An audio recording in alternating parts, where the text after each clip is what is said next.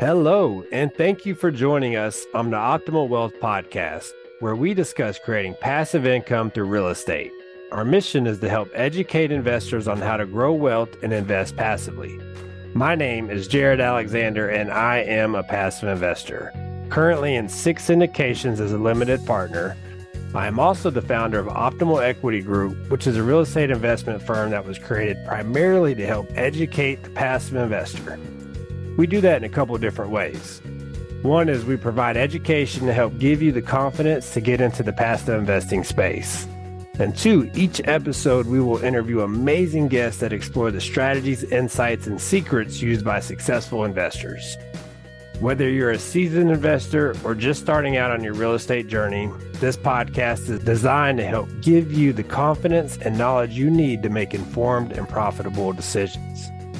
Welcome to another episode of the Optimal Wealth Podcast. I'm your host, Jared Alexander, and today I'm super excited to dive in deep into the space of multifamily and passive investing with our guest, Charlie Hardage. Charlie, welcome to the show.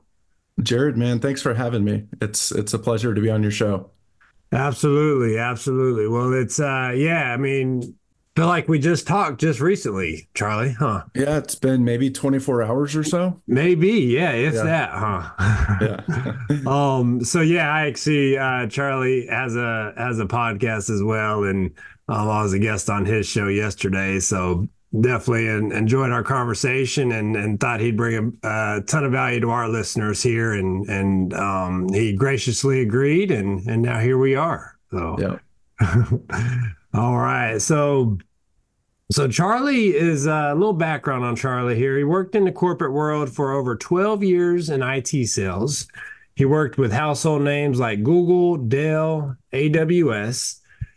Charlie spent 5 years in the U.S. Army as an infantry team leader, earning a Combat Infantryman badge and Purple Heart. Wow, Charlie, I just wanted to stop there a minute and highlight, and just tell you thank you for your service. Absolutely, man. Yeah. And, he has been investing in real estate since 2017 as a co-founder of H&K Investment Group. He's a part owner in over 1,050 doors across 6 properties. And in 2022, he left his full-time job to pursue real estate full-time. His company works with passive investors and helps them achieve financial freedom through cash flowing properties. So Charlie, let's dive in. And if you could, tell listeners a little bit more about your background and how you got involved in real estate and why real estate, right? Man, so much here. I'll try to lot to unpack for sure. Yeah. Try to make sure no one falls asleep, and that's okay if you do. So I grew up in Dallas. I live in Nashville now, grew up in Dallas. I grew up like most people, had that, I was taught do well in school so I can get into a good college, do well at college so I get a good degree, get a good job, climb the corporate ladder as fast as I can, pinch pennies, max out 401k, IRA, and if I have anything left over, then go ahead and put that into mutual funds. Yeah. So that's really what I did. I went to college. I will not say that I had good grades. I almost had to retake some classes in high school and had some fun in college. So my grades weren't really there. I really didn't know what I wanted to do. And when I had been working for Dell selling computers for a couple years, it's like, I'm obviously not getting any younger. So I actually joined the Army. I was 25 when I went into the Army. And that was going to be my career. That's what I wanted to do. I had my mindset on that. When in 2012, I read a book called Rich Dad Poor Dad. And that completely changed my outlook, my mindset. I knew real estate was such a great avenue to build wealth. Didn't really know how to do that, where to do that, who to do that with. And in 2012, I was injured in the military. And so I'm medically retired. And so my lifelong dream of going and serving my country for 20 plus years went out the window just like that. So fortunately, I just read Rich Dad, Poor Dad about 2 or 3 months earlier, had my wife send me tons of books over. I was in Afghanistan, and when I got back home, I still had that fire of just keep learning and educating myself.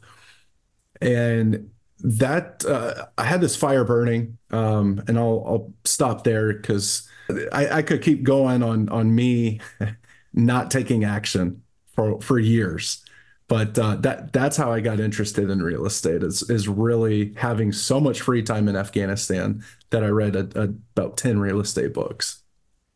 So I'm curious, did you have a buddy or a friend like talking about real estate and what they were doing, or did you just kind of decided you want to start educating yourself on what else is out there and fell upon real estate? So growing up, my parents had a couple homes. Right. They had the primary residence, and they were house hacking before that was the term. And then they also had one small rental. In the late 80s, they sold all that, never had rentals again. And so I remember them telling me, yeah, it's a great investment. But they weren't doing it right. And they were telling me, yeah, it's a great investment, but go do 401ks, IRAs, and, right. and mutual funds. In college, I had a really good buddy and now business partner who his family had some real estate. His uncle, who lived in a different country, had real estate. And I was like, man, that's awesome. Let's do that.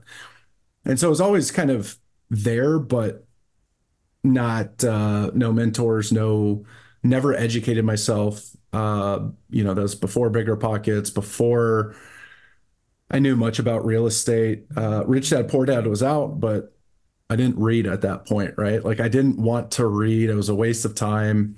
And so it was just like, yeah, I had this awesome dream to own real estate, but I'm not going to do one single thing to get there except hope and pray and wish, right. So there was a little bit there, but really I think when I was 10, 11, 12, one of my really good friends, his dad actually owned a business, which was so foreign to me. And so he was home, a lot, took us out to games and sporting events and, putt-putt, golf, arcades, movies, all that stuff. I'm like, how is he doing this? So it wasn't really the real estate piece that was intriguing to me. It was me being able to control my time. I didn't know it at that point in my life because I was young, but it was really that time. I was time freedom driven is really what pushed me. Mm-hmm. And then real estate just kind of was there. And it wasn't until Rich Dad, Poor Dad where I was like, what am I doing with my life? Right. Well, and so let's talk about, so we fast forward through the, let's call it the analysis paralysis stage or not taking action. Right. And, but finally you came up to this point and I think, and I know yesterday we talked a lot about mindset too. I mean, a lot of this has to do with mindset. And if you could, tell listeners how you came, or, how you overcame that middle-class mindset. Yeah, it's definitely an evolution. I feel like, these baby steps I was taking, unfortunately, they were baby steps and they took a long time, but I do feel like if I read Rich Dad, Poor Dad, when I was in college or right after college, I would have been like, yeah, that's great, but no. Really, man, I think the biggest thing, I actually went to grad school.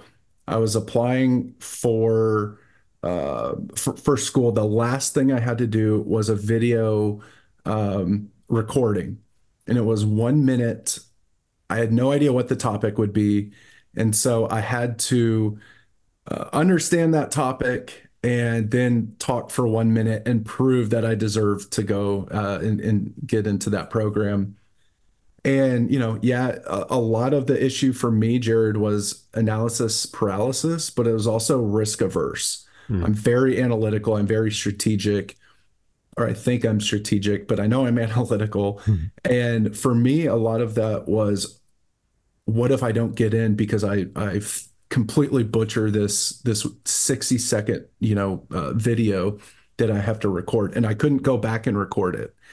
So, man, I spent a couple of days just procrastinating, number one, but then number two, I'm like, I got to do it today. It was the weekend and we had plans later in the day, and then works, started the next day. And so I was like, all right, I sat down, I came up with everything I could on why I deserved to be in that program. And I had no idea what it was going to be, but something that hit me was, what's my biggest weakness? And I spent probably 30 minutes on what is my biggest weakness. Is it that I have analysis paralysis? No, that's a big weakness.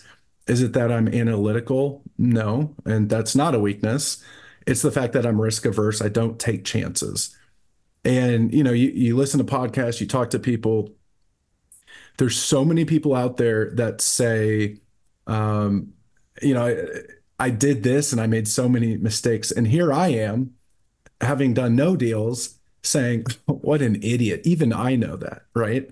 I know you can't do that. But yet they have the deal and I don't, right? So for whatever reason, I just kind of honed in on that, Jared. And I was just like, my biggest weakness is the fact that I am extremely risk averse. And then because I'm risk averse, I'm not perfect by any means, but I'm not making these mistakes or these massive mistakes that I lose $5,000, $10,000. And so from that, I'm not able to learn. Yeah. And how can I hit, my dream, my goal of being financially free from the W-2, having time on my, my time, not working for someone else. And I knew being risk averse was just crippling me. Yeah. So that's really kind of, as funny as that sounds, as when I say that back, applying for grad school, which you don't need college, you don't need grad school to be a real estate investor, but that is what started that mindset for me. And then a year later or so, my wife and I did this 75 Hard. And one of that, for the listeners who may have not heard of that, you have to work out 2 times a day for 45 minutes. You have to drink a gallon of water. That was the hardest part for me. You have to read 10 pages and a few other things. But man, going back to what I said like 5-10 minutes ago, Jared, I hated reading. I did not like it. There's 2 points in my life when I've really read. Well, 3. One was when I had to for school. Another one when I was deployed because we had so much free time. And then the last one is really, it's still continuing now. It's when we started 75 Hard. And my wife and I, we just came together. And even though we had totally different interests in books, we would talk about it and share stuff with each other. And I think that drew us closer together too, because we were both trying to improve ourselves. It wasn't me doing it. It wasn't her doing it. It was both of us doing it. And so that drew us together. But again, it's just this long evolution, these baby steps that are, incremental gains every single day. Right. Yeah. And yeah, a lot to definitely unpack there. But yeah, thanks for walking us through that. And, I think just a couple of things to touch on is, when you're talking about your biggest weakness with that being risk adverse. And I think, this society teaches this in a way that, again, like you had mentioned, you go to school, you go to college, you get a job, you put your money in a safe investment, right? And for those not on video, that's air quote, right? Yep. Stock market, mutual funds that we're taught. And then you work hard until, for 30, 40 plus years, and hopefully you have enough money to retire. And, when I asked Charlie about that, overcoming that middle-class mindset, I mean, that's exactly it. That's what we're taught growing up. So, Charlie, you may be a little bit more risk adverse than others, but I mean, essentially, I think a lot of us are like that in one form or another, is because you know, I mean, I work hard for my money. I don't want to put it somewhere in an investment that where it's, I'm going to lose it all. Right. Especially when you you got your wife involved or a family, you got kids. I mean, you know, you got to make sure you're making smart decisions so you're not risking your family, not being able to pay rent, right? God forbid if you lose that investment or, you know, all your money there. So, you know, I can definitely relate and understand that risk adverse and where that comes from. But, you know, on the other hand, like you said, you're limiting yourself to grow because you're not, you know, taking the steps because I was like you too, just to highlight about the books. Before I was probably 25 years old, I probably read maybe 5 books. And most of those, I think 2 of them might've been Harry Potter. I did want to read those. Of course, it's the biggest book you could think of too. But, you know, I just, for some reason, I wanted to do that. And other ones were just all through school, right? You know, books you had, Macbeth and, you know, all those, right? And so, you know, I was never a reader as well until I, you know, started getting to this space and just, you know, that personal growth there. Anyways, sidebar, but, you know, once I made that step, like, you know, for me, it was, all right, I read that Rich Dad, Poor Dad. I finally decided to, all right, hey, this is a route I want to pursue, right? I, obviously, like you said, you're seeing a lot of people that have, you know, real estate assets, whether it's single family, multifamily, storage, mobile home, whatever that is, and they're doing well and they're getting to a point or they are at a point where they're work optional and have this time freedom. And that's what I craved that. I wanted to have that time freedom. I mean, that's the biggest thing is just buying back my time, right? But once I got that first single family under my belt, once I got my foot across that threshold, because it's scary. I mean, there's no doubt about it, right? It's scary. But once I did that, for one, there was a sigh of relief and a craving for more, right? Too. Yeah. So if you could, let's go ahead and jump into, you know, what was your first real estate investment?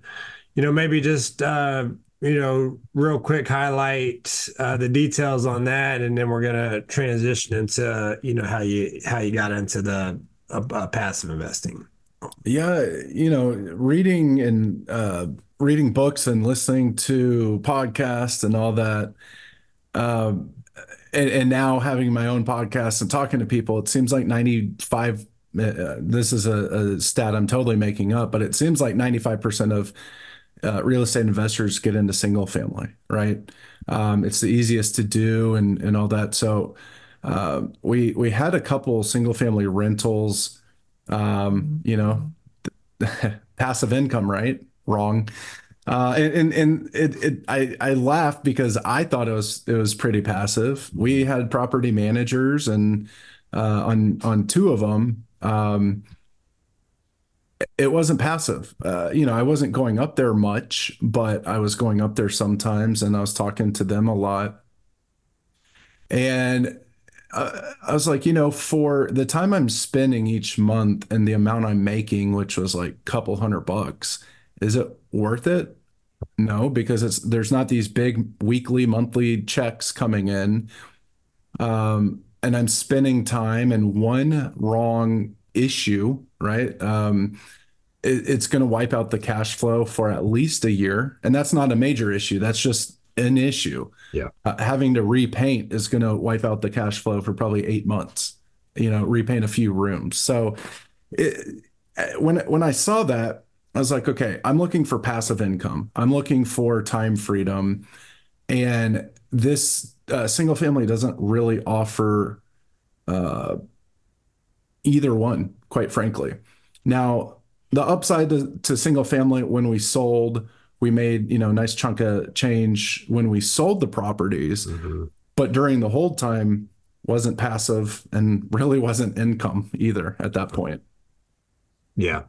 Well, and I think one thing to highlight there is, you know, single family can be a, you know, like you said, I mean, again, we don't know the exact statistics here, but a lot of people get started off in single family. Yep. And a lot of people are really successful in single family too. I mean, you can make a lot of money. So we're not saying that, hey, don't go buy single family, but what Charlie's just saying is, and this was my experience too, is I thought it was going to be more passive than it was, even though I had a property manager, and the cash flow. You know, you get these big repairs that you know, I mean, I had a $4,000 repair after two or three weeks of owning the property that wiped my cash flow out for 2 years, you know, and the same with Charlie. And the thing about it is you factor these repairs into your underwriting. So they're called CapEx, right?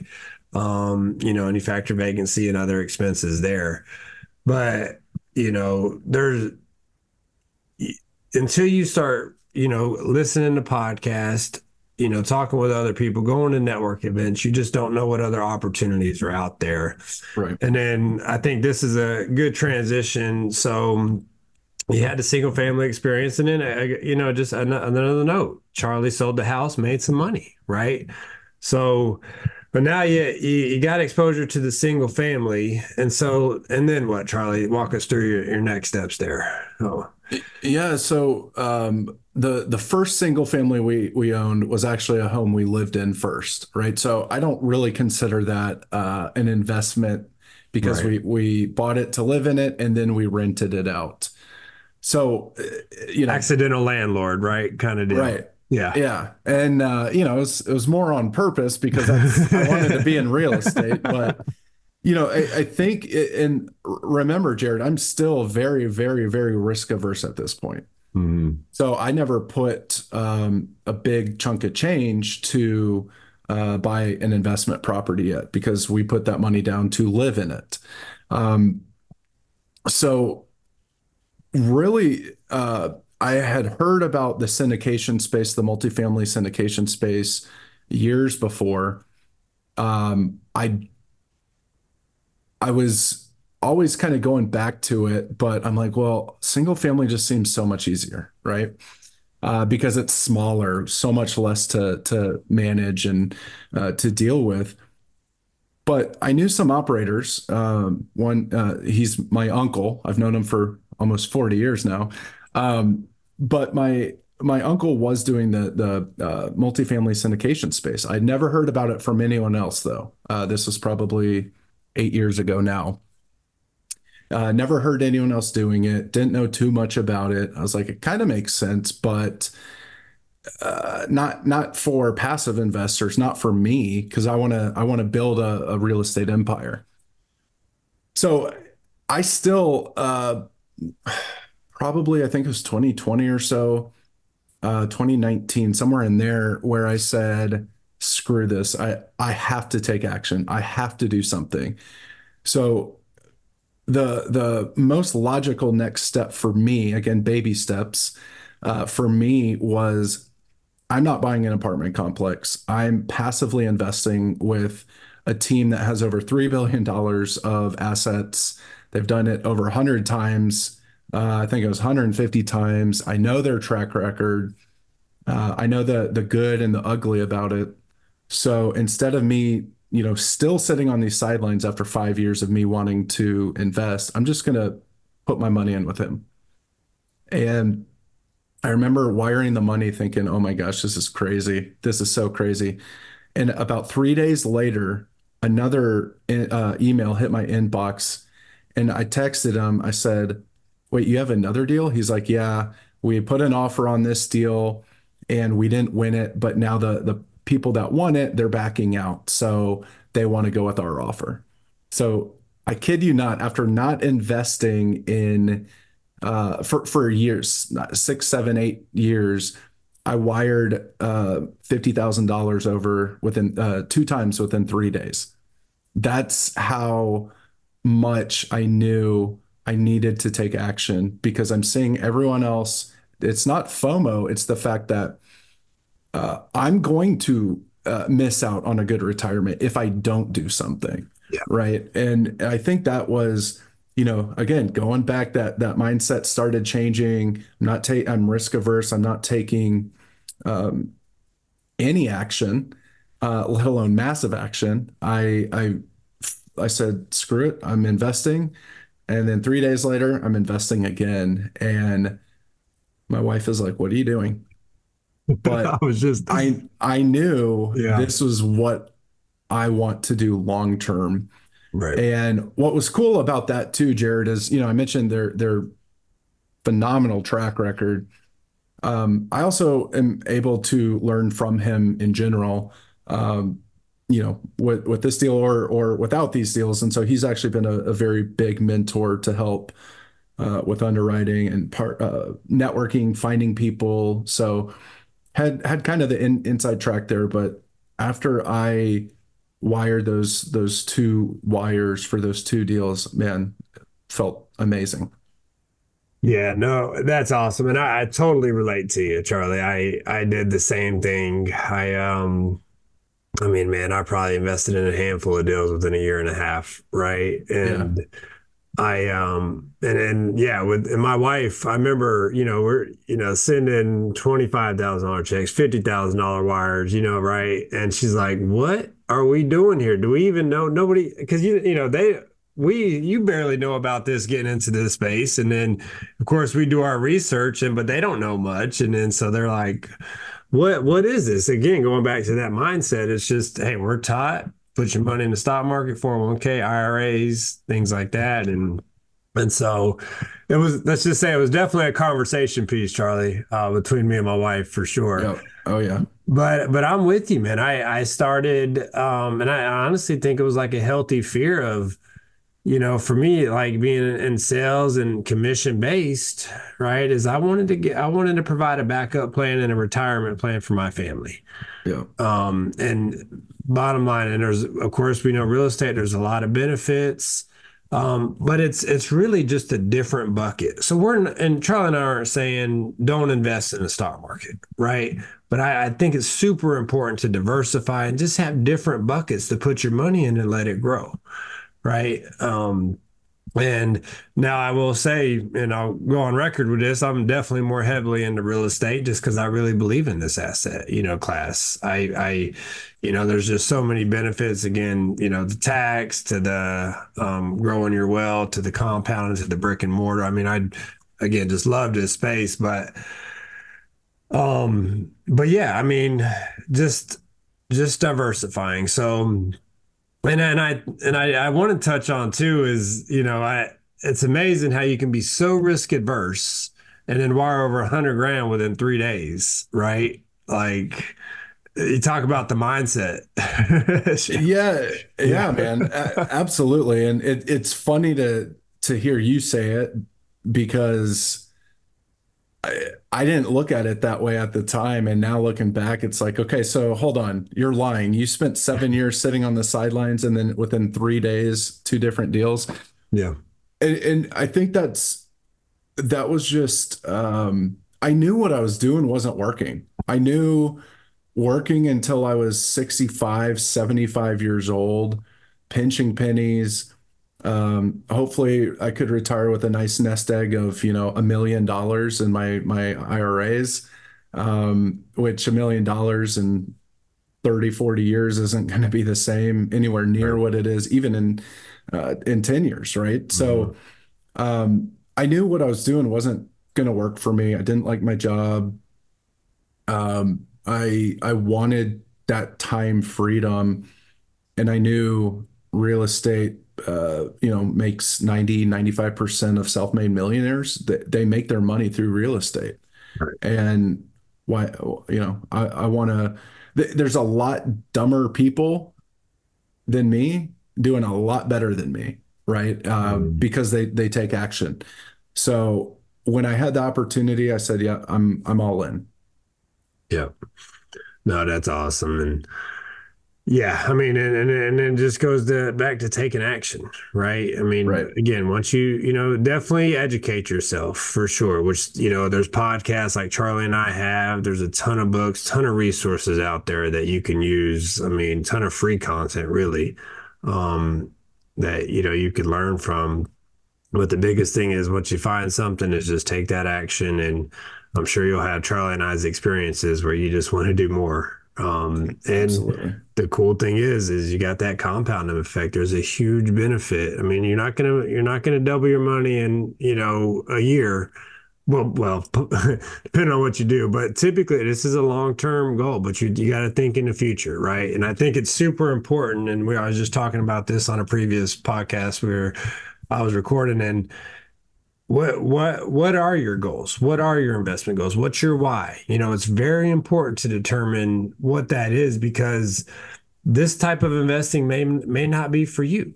Right. There's a lot of other streams, we were talking about this yesterday, Charlie, cash flow versus growth. Right. So it's very important to determine what type of investor you are. What are your goals? What are you looking to achieve?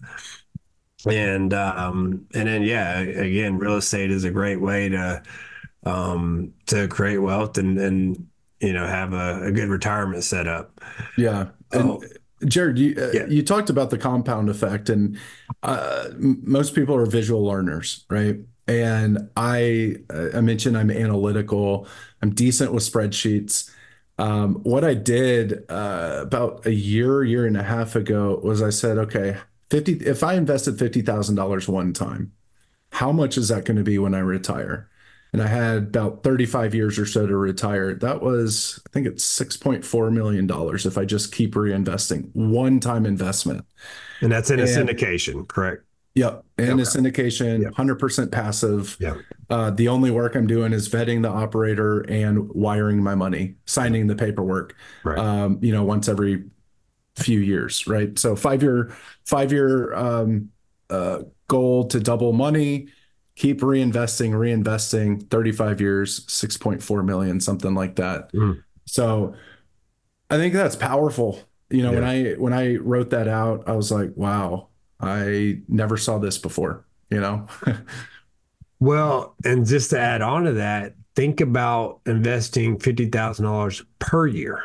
Right.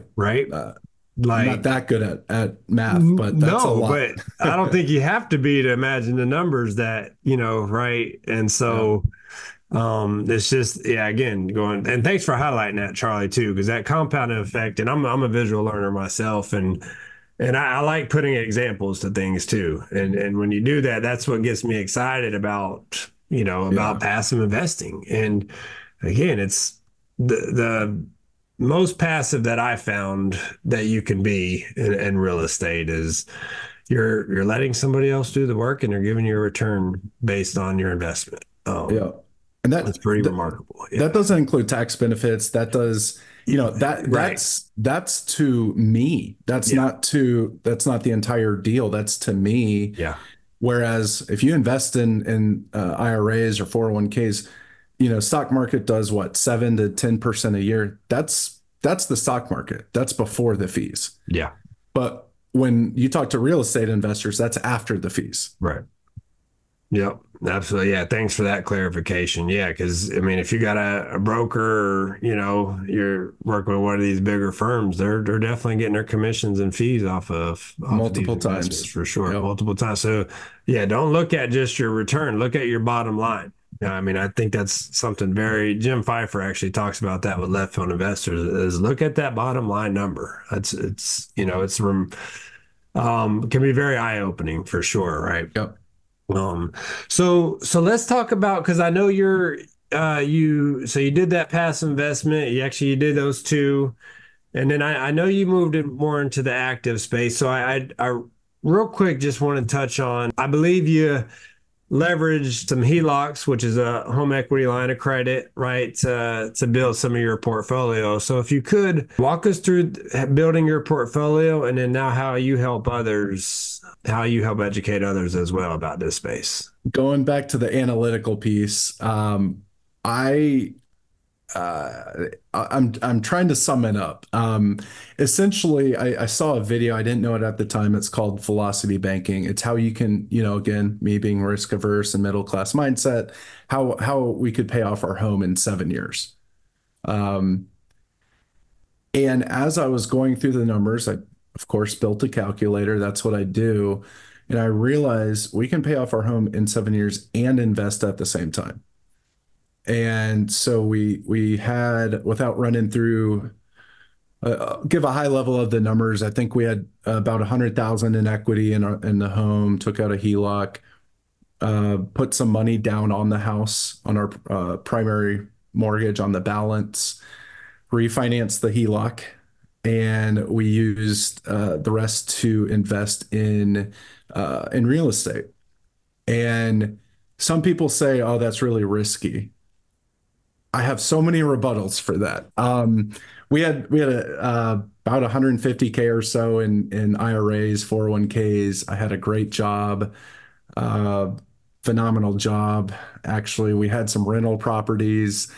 So like plan D would be, oh, we're screwed, right? That's if there's a massive recession, if I lost my job and the home values plummeted, because we had equity in some of the other homes as well. So we liked it so much on a rental property, we took out a HELOC and also invested with that. And then the way what velocity banking says or is about is all of your, instead of having a savings account, all of your money just goes to pay down the HELOC as quick as possible, so you can repeat that process. So essentially what we did is we leveraged a line of credit. We started paying down our mortgage, started investing with it, and all of the income from everything, from the jobs, from rental properties, all that went to pay down the HELOC. And so we had more credit on the HELOC, and so we got into some more deals that way. Nice. You know, and it baffles me too, because being so risk adverse, right? To, again, doing two deals in a matter of 3 days, and then now leveraging your HELOC, right, on the primary, into, you know, which it just shows you the power of leveraging, right? As long as you're being smart, you know, and again, I mean, you want to mitigate your risk as much as possible. Nothing's recession proof. Right. Nothing's going to be risk proof. I mean, the bottom line is, with investing, the worst case scenario is you could lose all your money, or, you know, and in this case, your HELOC, right? You can lose your primary residence. But you know, right? You said you're super analytical. You put it on a spreadsheet. And one thing I found when I'm doing underwriting is, if the numbers work, the numbers work. Right. You know, you do your stress test, right? Your things, you know, you plan for the market not going the way it's supposed to. I mean, we just saw that with this interest rate hike. I mean, you know, you want to definitely plan on this stuff. But again, if the numbers work, the numbers work. So yeah, thanks for highlighting that, Charlie. And I think it's super important to, just for listeners, that you don't have to have $100,000 sitting in the bank. There's other ways to leverage some of the equity in your home. Again, I just want to clarify, being smart about it, right? You definitely want to, you know, if you're not sure what you're doing, have somebody that's done it before or knows real estate take a look at your numbers. But it's a great way to get involved in some of these deals, or leveraging your self-directed IRA accounts, right? You can invest in these and sell off 401ks and other things like that as well. So yeah, there's to sum it up, a lot of opportunities too to get involved. So you leverage your HELOC, you end up building your portfolio there. So let's talk about you know, what you're doing now. Let's talk about H&K Investment Group, and then how you're helping getting the word out and educate others about this space. Yeah, it's interesting because I feel like the syndication space, you know, it is a small community. If you're brand new to, if you came upon this podcast or came across me or you, Jared, and you're like, what's this about? You've probably never heard of this. You probably don't know anyone doing it. Yeah. But being in this space, Jared and I could probably say 10 names and we know 7 of them, right? Yeah. It's a very small space. And so at H&K, what we're trying to do is just educate. through the podcast, through your podcast, going on podcasts like yours, Jared, and just sharing our story, having you share your story with my audience. It just, the more people hear it, the more it starts clicking, the more it starts to make sense. We don't do too many podcasts, but I like to post about, or not podcasts, webinars, excuse me. I like to post about it on social media. We're starting a community for real estate investors just to learn and network. Man, there's been a lot of stuff that we've done as far as what we're going to do in the next 12 months, start a meetup for, and I know you're from Fayetteville, North Carolina. I was in the Army there, which is funny because we didn't talk about that yesterday, but we're actually going to start a meetup for military members, both active and retired or veterans, because again, a lot of people don't know about the syndication space. If you're in the military, you're taught TSP. If you're out of the military or government, then it's 401k and IRA. So we just want to educate people. Hey, there's other options out there that you've never heard about before. Right. And it's not a Ponzi scheme. It's not a scam. It's literally how the wealthy have been investing for a long time. Yeah. And now normal, common people like me and you, us peasants, now we can invest in these massive millions of dollars of assets. We can do it. Just normal people like us. Yeah.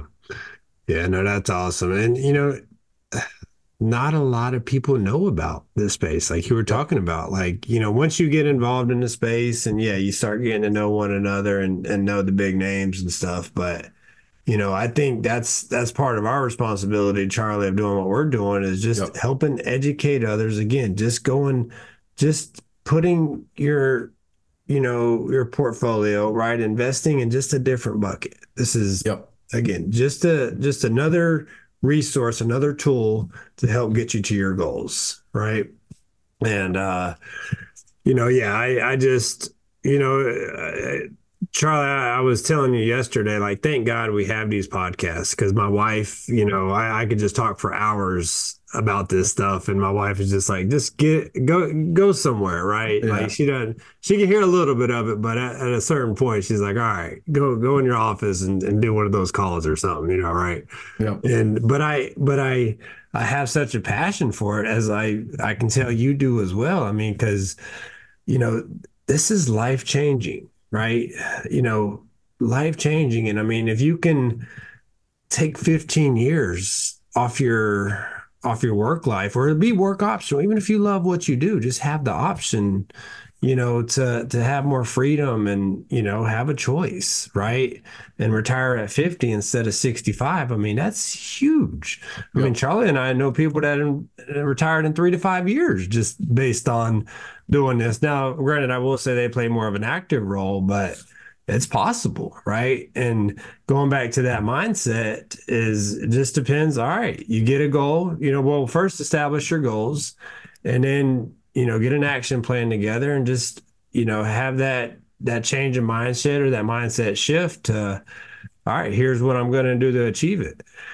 And I'll tell you, Charlie, I think one thing too, talking about this mindset is, I steadily educate, like we're, and listen to books when I'm at the gym, things like that, because it's easy when things get a little tough or life gets really busy. It's easy just to want to stop doing what you're doing, or quit, or not doing this, or not taking this step or this, right? And, man, I've quit a lot of things in my head, but thank God I got the mindset stuff I listen to, and the resources, and people like you, Charlie, that I can talk to, and just kind of help get me over those bumps in the road, right? Yep. So, community is a huge thing, and I think with social media, we're all kind of it's not really social, Yeah. And then I think COVID kind of put a damper on communities and people getting out, and so communities, I think, a huge piece of this. Yeah, absolutely. And speaking of that, I love what you're doing, you know, in Nashville, or you're in Nashville, right? Tennessee. Yeah. Yeah. I love what you're doing there with the veterans and the active military there. So, well, kind of a segue here. We're going to go into our fire round.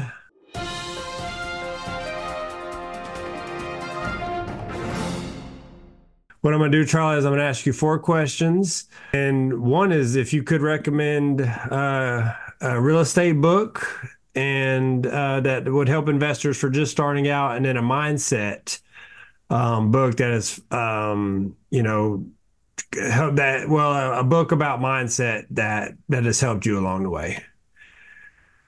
So I'm going to go, maybe mostly of your guests have said this, but if you have not read Rich Dad Poor Dad, pause this, wherever you're listening, pause it, get it on Audible, go to Barnes & Noble. Hopefully you get sponsored by Barnes & Noble with that. But man, Rich Dad Poor Dad really was so eye-opening for me. And it doesn't necessarily talk about how you can get into syndications, right? Yeah. But it is just why it's how the wealthy minds work, where you and I weren't born that way. Most people aren't born that way, but Rich Dad Poor Dad, 100%. Yeah, totally agree. For the mindset, there's so many. I think one, and I Can't Hurt Me by David Goggins. Absolutely unbelievable story. Went from obese to now one of the best athletes in the world. Mm-hmm. And he did it because of his mindset. Not because he wanted to get in good shape. I mean, that book is amazing. Yeah. No, it's funny, as our last guest too, just they referenced that David Goggins book as well. Yeah. It's amazing. Yeah. And I would recommend the Audible version if you like Audible, because it's also kind of like a podcast in the middle.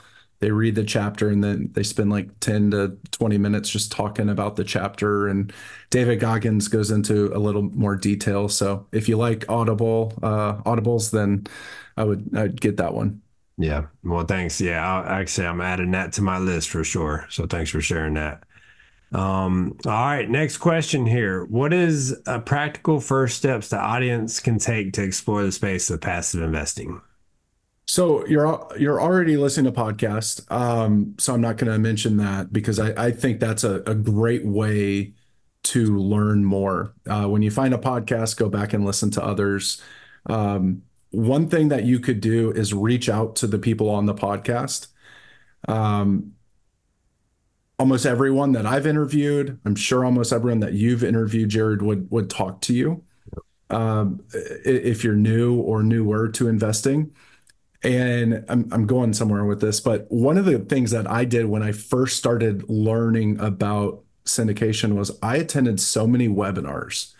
You know, I knew I didn't have the capital to invest in all these deals, but I went to probably a couple dozen webinars, learned why they liked that property, what about the property made sense, you know, what was their business plan, learned about teams, people, things like that, where, you know, on social media, you may hear, oh, we just closed on a deal, but they may not talk about that with you, right? Maybe they will, maybe they won't, but on webinars, they do deep dives.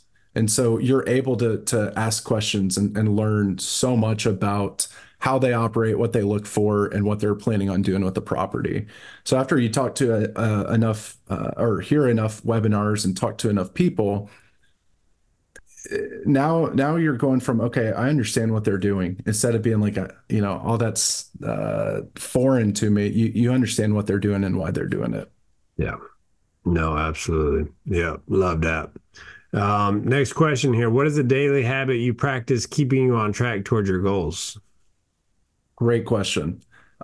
This is a habit I had for years. I got away from it for about 5 years, and about 6 weeks ago, I sat down and I'm like, okay, what are my goals for 2024? And instead of, okay, here's my goals. Okay, I'm going to go watch TV now. It was, okay, here's my goals. And then I broke them down into what I want to do each quarter, each month, week, and day. And so I have SMART goals. And SMART goals are very motivating for me because it breaks it down. I'm sure most people have heard of SMART goals, but it's a specific goal. It's something that you can measure, you can attain it, and it's realistic, and there's a time frame on it. So for example, I want to get into one deal this year, or one multifamily deal this year. I want to go to 5 webinars this quarter. You know, whatever it is, you can come up with SMART goals, and that will keep you on track. Yeah. No, I love that. You know, and Brandon Turner, I was actually on one of his goal setting webinars, speaking of that he did at the beginning of the year. And yeah, and it's, you know, SMART goals are, and just like, so once you determine your goals for the year, right, is break that down, like Charlie said, into those quarters. And then one thing he talks about, and Charlie, you talked about this as well, is just that habit tracker, right? Mm-hmm. And I think it's super important. It's like, okay, hey, I want to work out, you know, X number of days, right? You know, so instead of saying, hey, I want to work out every day or do something active every day, it's like, no, just do something active for 300 days, right? And then break that down to weekly and say, hey, you know what? I'm going to work out 4 to 5 times, or maybe just 4 times a week, right? And if you miss a day, it's okay. You got 2 more or 3 more to, you know, to make up, you know? And so it's just, again, going back to mindset, right? If you can break that down into small little chunks. I have a good friend of mine. It's like, how do you eat an elephant? One bite at a time. Yep. Right? So yeah, no, I love that, Charlie. And thanks for breaking that down too. I think that's super important to achieving, because sometimes you set these goals that can be overwhelming, right? I mean, it can, you know, be, yeah. So, all right, well, let's go into the last and final question here. If you could be remembered for one thing, what would that be? Great question. I want to help veterans with PTSD. I have PTSD myself, and we lose a lot. I've probably lost 9 to 10 people I served with through suicide. And I don't know how to help them yet, but I want to have some type of organization or partner with an organization that I can get behind to build. You know, we talked about community, but I'm going to bring that back and have that community, that brotherhood and sisterhood, and just to help veterans. Yeah, no, that's awesome. I love that, man. And again, community is so important. And want to tell you again, thank you for your service and all that you've done too. And you know, yeah, just the friends you lose and stuff. You know, I don't have that experience being in the service, but definitely have lost some close friends of mine, and it's tough. You know, and if there's something we can do, do something. Yeah, man, I totally support you that and.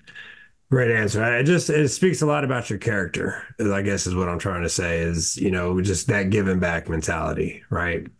You know, because our some of our toughest times can be our, you know, our most influential experiences to others, right? Yeah. Well, Charlie, great podcast today. I really enjoyed just diving in deep to the world of real estate, community, mindset. I mean, there was so many things we touched on here. And if you could, before I let you go, man, tell listeners how they can connect with you and learn more about you.